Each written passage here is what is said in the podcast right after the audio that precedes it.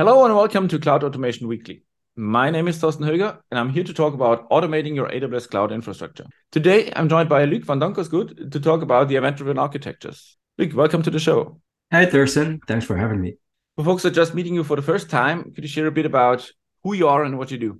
Yeah, sure.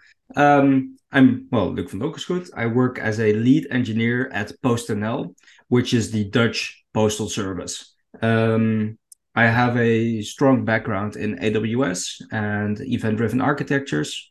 I'm an AWS serverless hero. So, yeah, my focus is mostly on um, on serverless technology.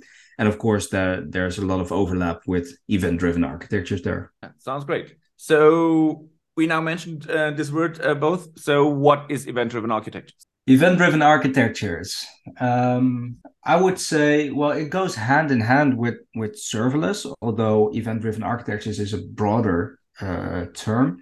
But the idea is uh, that systems only start responding or only are only triggered when an event occurs. So it's it's also very much it, it also very much goes hand in hand with cloud nativeness, where you don't have a, a server or a, a cluster of of uh, of servers waiting for something to happen and just idling all the time.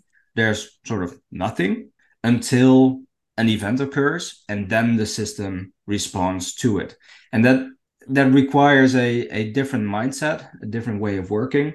But it, if you apply that correctly, it allows for for very large scalability and reduced operational overhead um, in well in your architectures and landscapes. Yeah, that sounds really interesting. So yeah, I think we, we both uh, agree that running EC2 instances is not the future of computing. So yeah, serverless is the way to go, and event-driven architectures or event-driven architecture and event-driven compute is a good idea.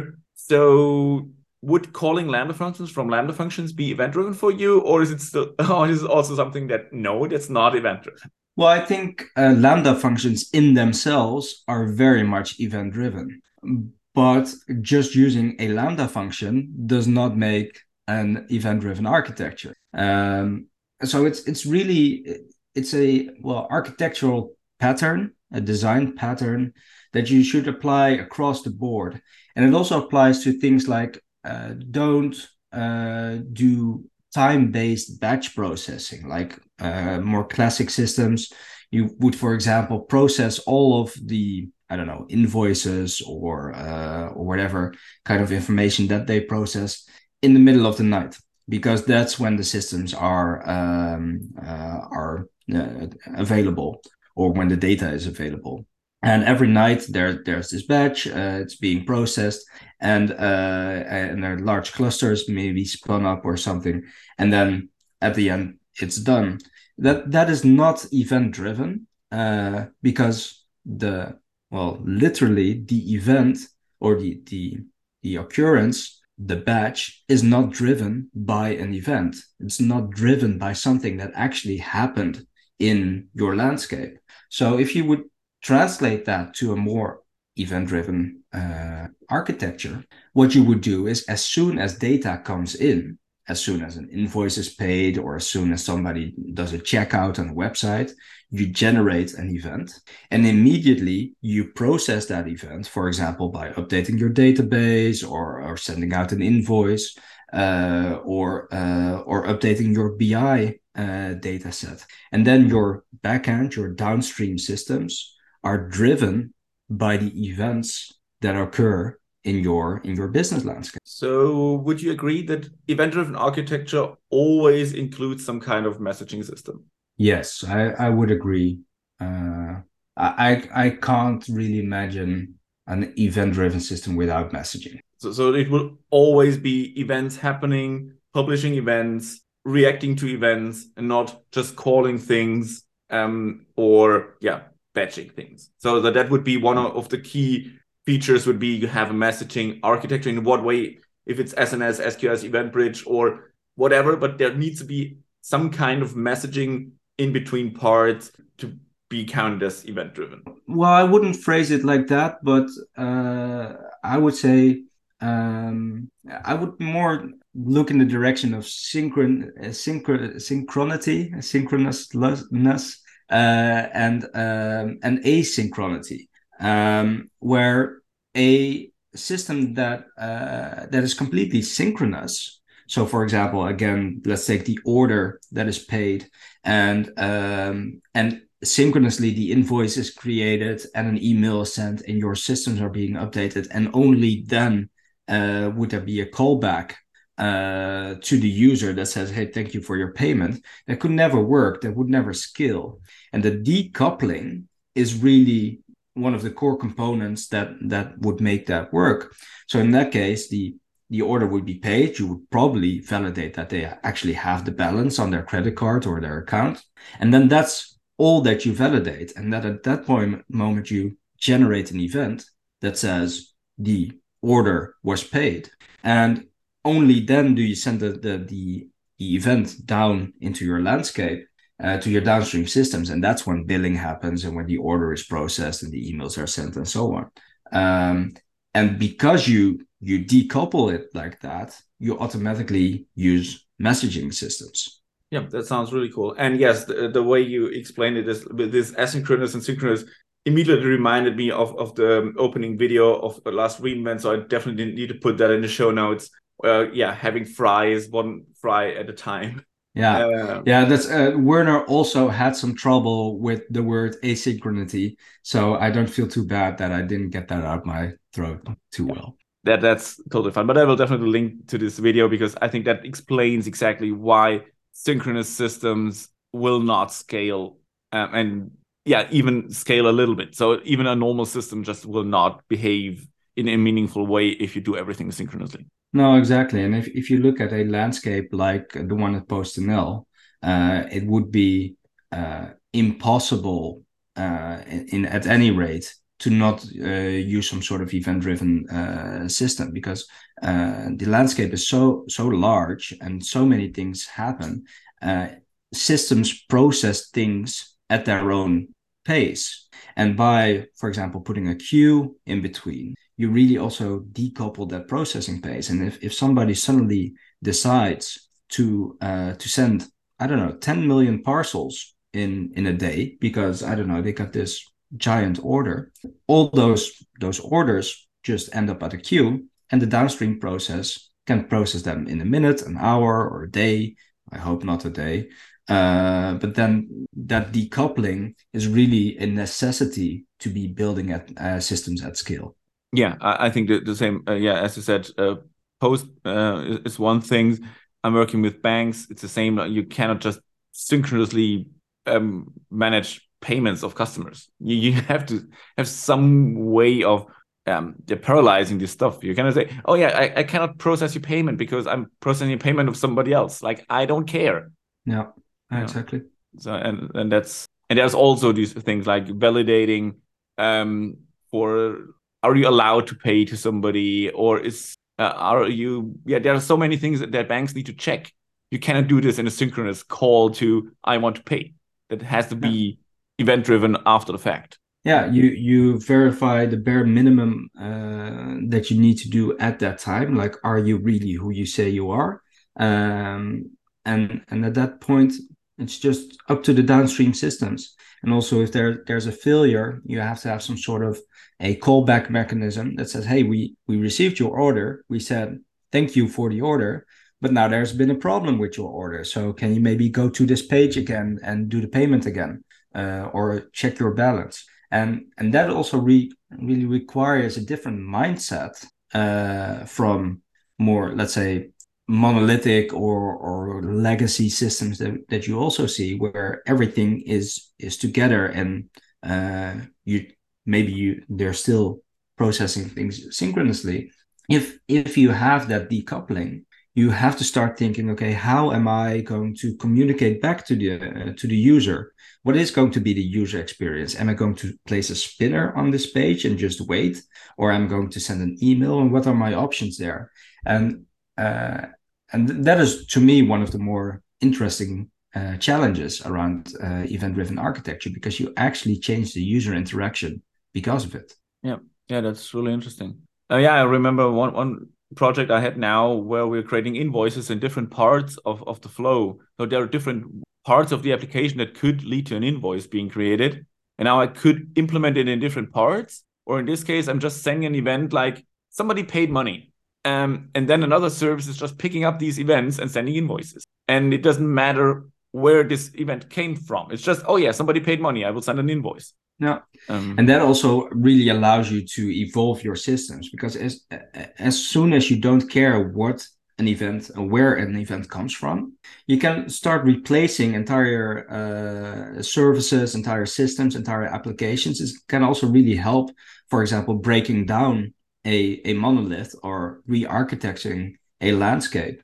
Um, and then what works two ways. It works from the producer, the sending uh, end, as well as the consumer uh, end. Because if you're sending an, an, an event that says order paid, and you have one system that's receiving that and processing it, but you want to replace it, well, then maybe you can first start by sending out that event to the new system as well, run them in parallel. And when you're convinced that the new system is completely ready to process production workloads, you just turn off the old one and then uh, that way you can really easily and safely migrate systems and at the producer end the same thing applies as long as they as the interface remains the same in an event driven and decoupled world. It doesn't matter uh, which system is actually producing or consuming those events. Yeah that, that's two really really cool things. And also what came to my mind coming back to synchronous and asynchronous things creating invoices should be a synchronous process because they have like numbers. They need to be monotonous. Um, but in this case, I don't need to block the producer to no, you just cannot pay right now because I'm processing another invoice. I'm just, oh yeah, people are paying things. And then a queue is in between and is creating one invoice after the other. So I get a consistent numbering of the invoices, but still people can pay in parallel. Yeah, so that's and, one of the things. And it also helps your uh, a lot for your reliability uh, because if you have a queue and there's a system pulling from that queue, um, it doesn't matter to the queue whether that system is unavailable for a given amount of time. Uh, it can be down for an hour, uh, and if then the system comes back up after that hour, it can just starts polling uh, where it left off. Uh, so the, the systems are really also independent of each other. Yeah. So if my in, in this case, if my invoice service just doesn't work, I could just shut it down and say, oh yeah, you, you can buy all the things, you're just not getting sent invoices, but everything else works. And then start it up when uh, the bug is fixed, and then it's sending out all the invoices for yeah. the time it was offline. Yeah. And uh, actually, that, that makes me think about uh, one very important metric on uh, SQS queues, because uh, of course, when you build systems, you you have to operate them as well. You have to uh, make sure that everything is working and that you're notified if things are not working. And in in AWS, you have CloudWatch alarms and metrics for it, but you can choose which metrics uh, you uh, you use. So, for example, you could have a Lambda function um, and trigger on the amount of failures of that Lambda function. But failures always occur. As again, Werner said, everything fails all of the time. And it's not necessarily a bad thing if a Lambda function fails, if automatically it uh, retries to process that message again. So putting an alarm on Lambda failures can lead to false positives, and, and that has its own uh, set of problems. But instead, you could also uh, alarm on the queue and say, for example, hey, tell me how many messages there are on the queue. And you could say, well, if there's a million messages on the queue, there's probably something wrong. Um, and that is that is absolutely a valid metric. But how do you choose whether you alarm on 10 messages, 100 messages, 1,000 messages, or a million messages? It really depends on the volume uh, that, that you're processing as well. And also, as AWS says, don't try to um, uh, assume or predict your capacity needs, right? So, so it's it's definitely not a good idea to make assumptions on how many messages are good or bad.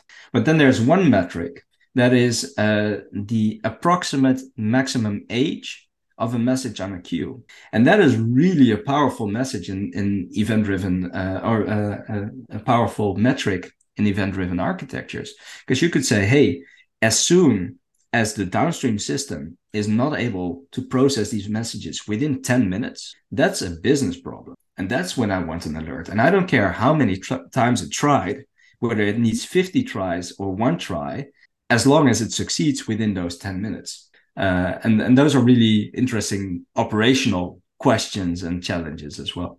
Yeah, that's a really cool metric. I never thought of this. The other thing, what, what I've seen is using uh, these um, math metrics in, in CloudWatch to say, yeah, I don't care about how big or yeah, how many messages are in the queue. As you said, you don't should you, should not assume capacity, but I can see if it's like 10 times the amount than an hour before or a day before. Like, oh yeah, this is kind of not expected. Yeah. Yeah, th- that is uh, you can do the metric math, and there's definitely some some really powerful uh, features there.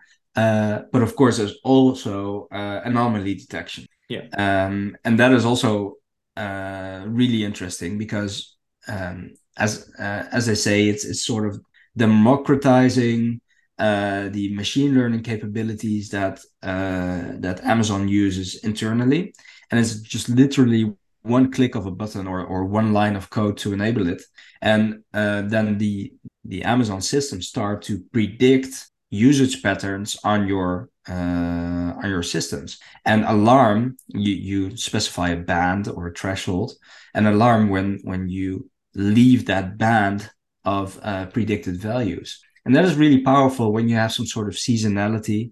For example, in PostNL, Sundays are almost we almost do nothing. Like our systems are idling or completely turned off on on Sundays. There's simply nothing happening. But uh, Tuesdays are always super super busy.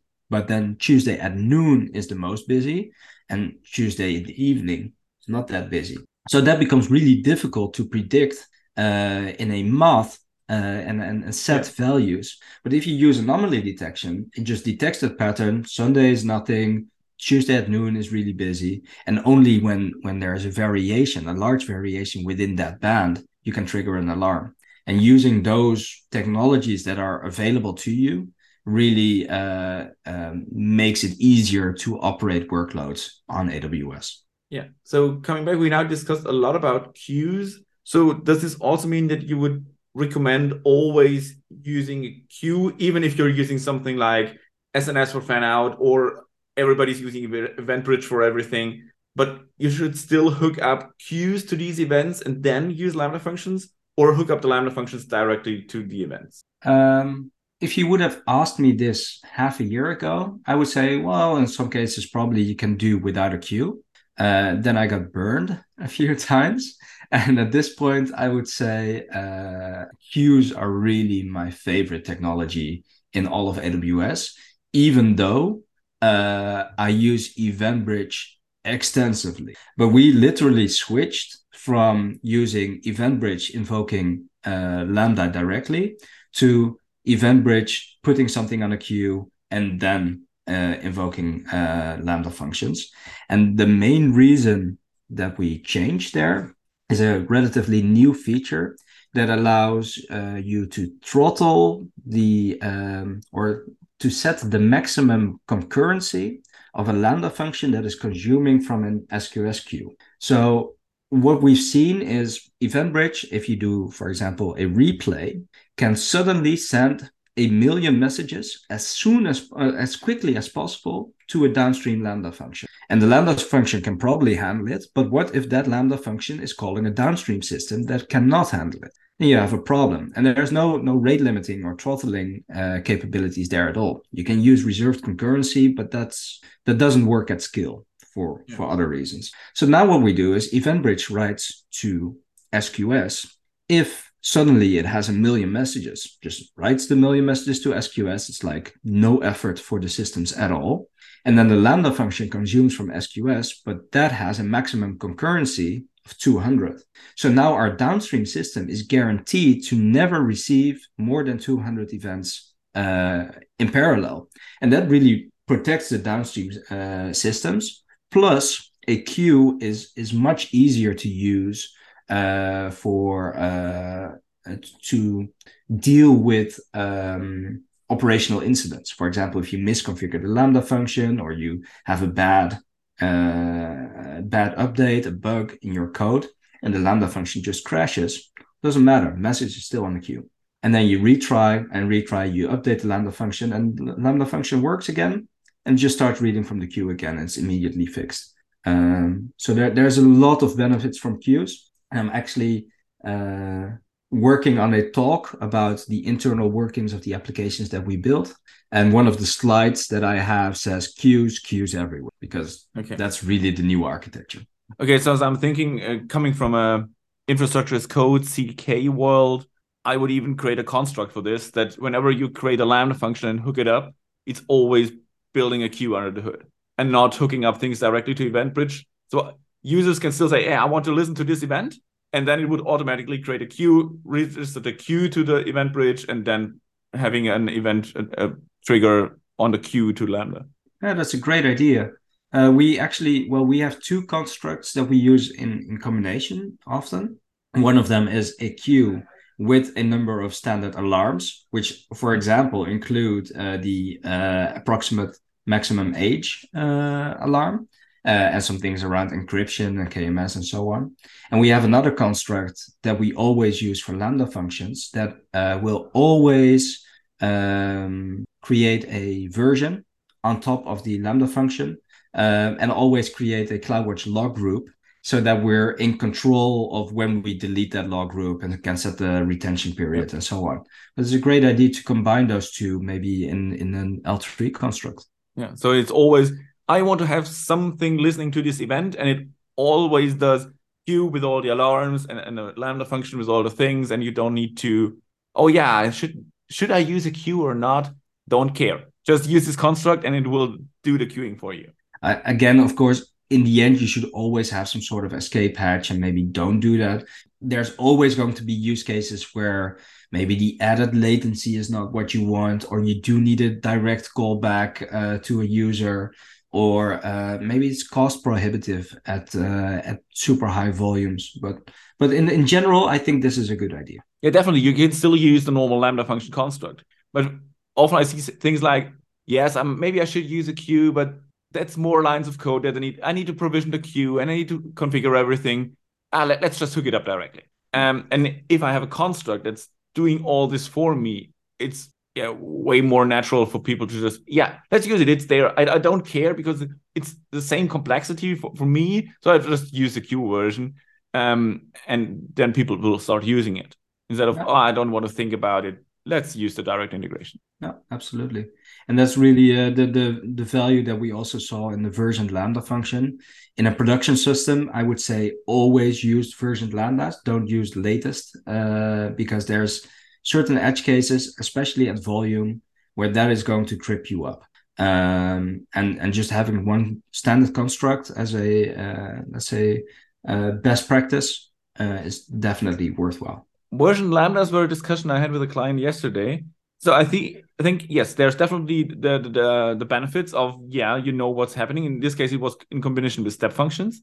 Yeah. Like oh yeah, there's running processes, they want to have their version that was working with this version of the step function. On the other hand, if you then do an update, by default, um, CloudFormation will remove the old version, yeah. which breaks everything. Yeah. So you need to configure it to retaining old versions, which then means nobody's cleaning up old versions. Yeah. Uh, yeah, there, there's definitely some complexity there.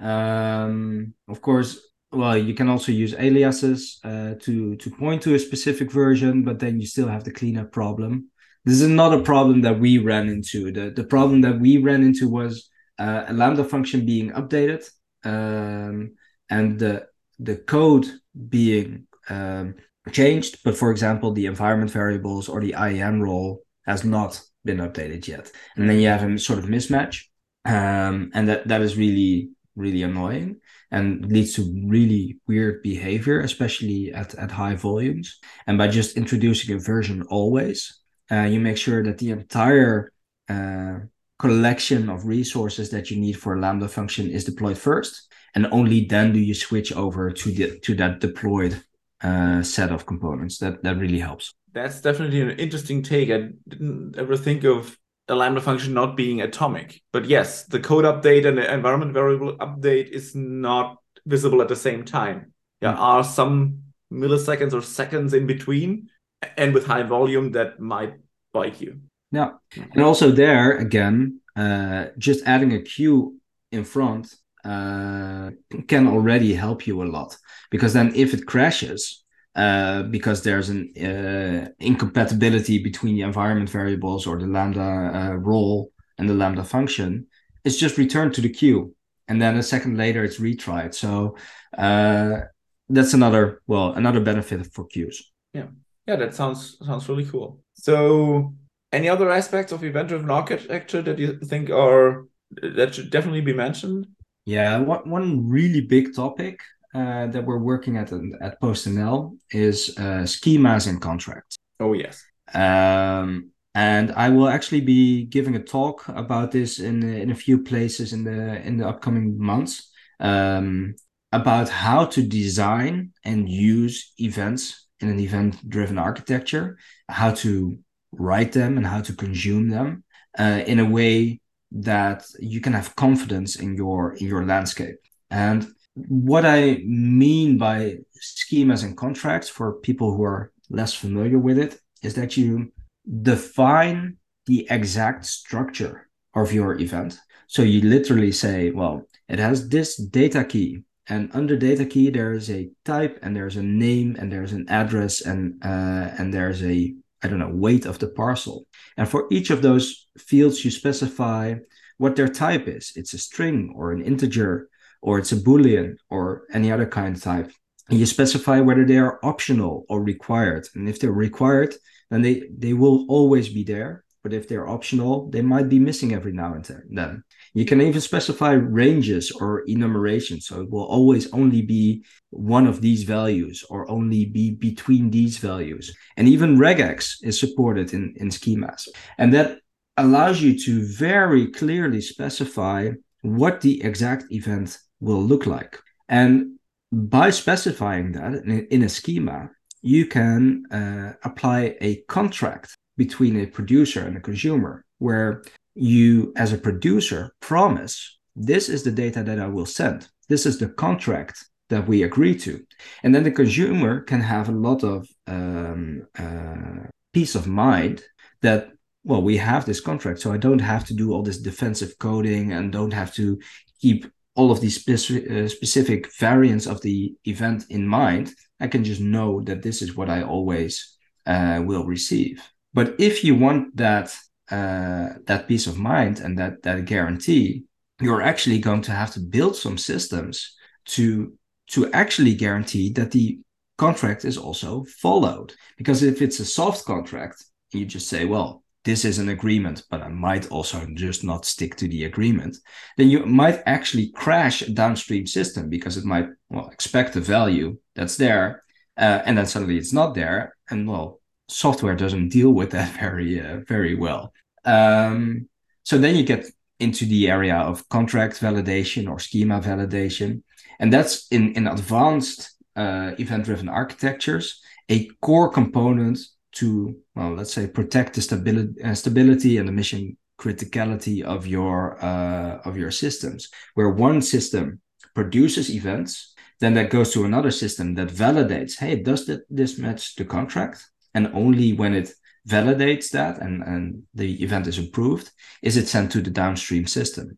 And that is really the responsibility of, of the event broker uh, that my team is building uh, and that really uh, helps us build mission critical event driven systems.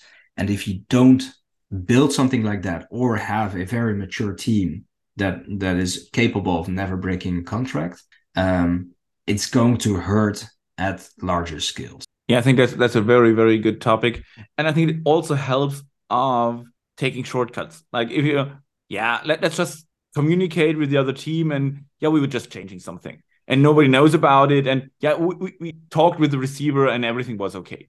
But then you forget another recipient of the data and everything breaks. Or somebody else was, oh, I, I didn't tell you, but I'm also listening on this event. And and if it's really in a schema registry, you can say this there is a process to follow when changing things, or it's not just hey, I'm changing things. Everybody agreed, or nobody disagreed, or something like that. Mm-hmm. And there's a whole another can of worms, but I, don't think we, we can tackle this today. Is about versioning them. If yeah. you have contracts, how do you version things? Do you create new events? Do you version events? Do they reach a different topic, or is it within the same um, queue that you just get different uh, versions of events?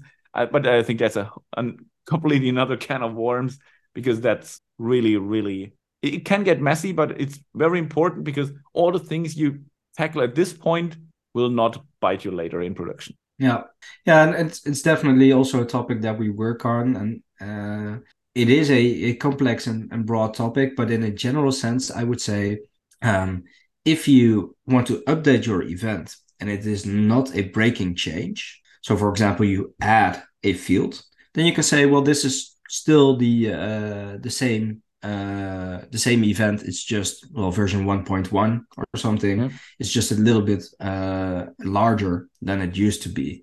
But if you have a breaking change, for example, I used to send this value as a string, but now it's an integer. Um, then you should not be allowed to to update that specific event or that uh, specific schema.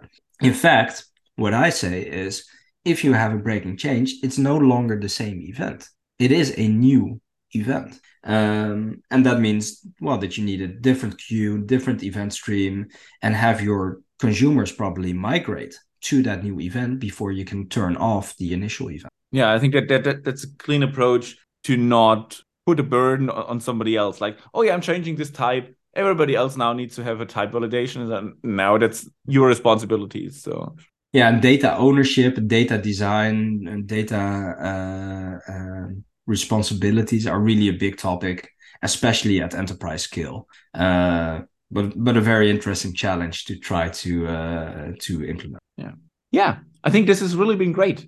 Um, where can people find more about you online? Uh, I'm on Twitter. Uh, my Twitter name is Donkersgood uh, with OOD at the end uh, because the other one was taken. I'm also uh, at Mastodon. You can find me at LinkedIn. Uh, I'm at YouTube, but just Google my name and uh, the SEO will do its work. Yeah, I will put it also in the show notes. Yeah, perfect. Thanks for joining me today. Thank you for having me. All right, folks, that's it for today. I'm Thorsten Höger, and I hope you join me again next time for Cloud Automation Weekly.